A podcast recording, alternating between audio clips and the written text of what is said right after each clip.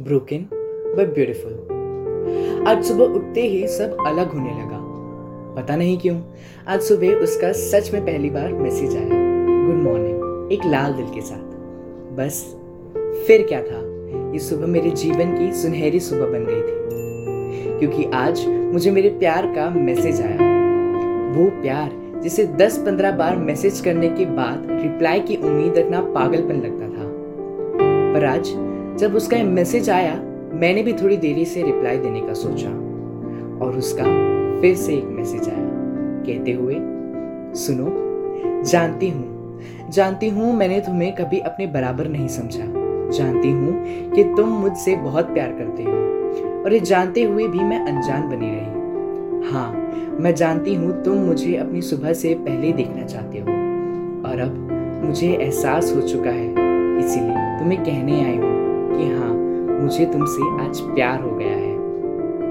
इतना message notification से पढ़कर मुझसे रहा नहीं गया और मैंने तुरंत अपना फ़ोन उठाकर कह दिया, शुक्र है। शुक्र है तुम्हें पता चला कि मैं हर सुबह अपने बाजू में तुम्हें देखने की इच्छा रखता हूँ। शुक्र है कि तुम्हें एहसास हुआ कि मैं हर सुबह तुम्हारे मैसेज का इंतज़ार करता हूँ।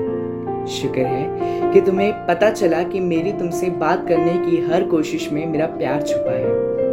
और अब शुक्र है कि तुमने मुझे अपना लिया है।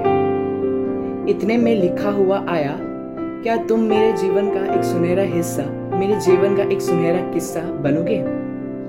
बस, फिर क्या था? मेरे पैरों तले तो ज़मीन ही खिसक गई। मेरी उंगलियाँ हाँ ज़रूर लिखने के लिए थर थर काँप रही थी।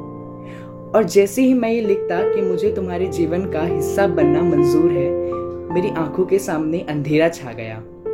मेरी साँसें रुकने लगी और मेरी आँखें खुल गई। मेरा सपना टूट गया।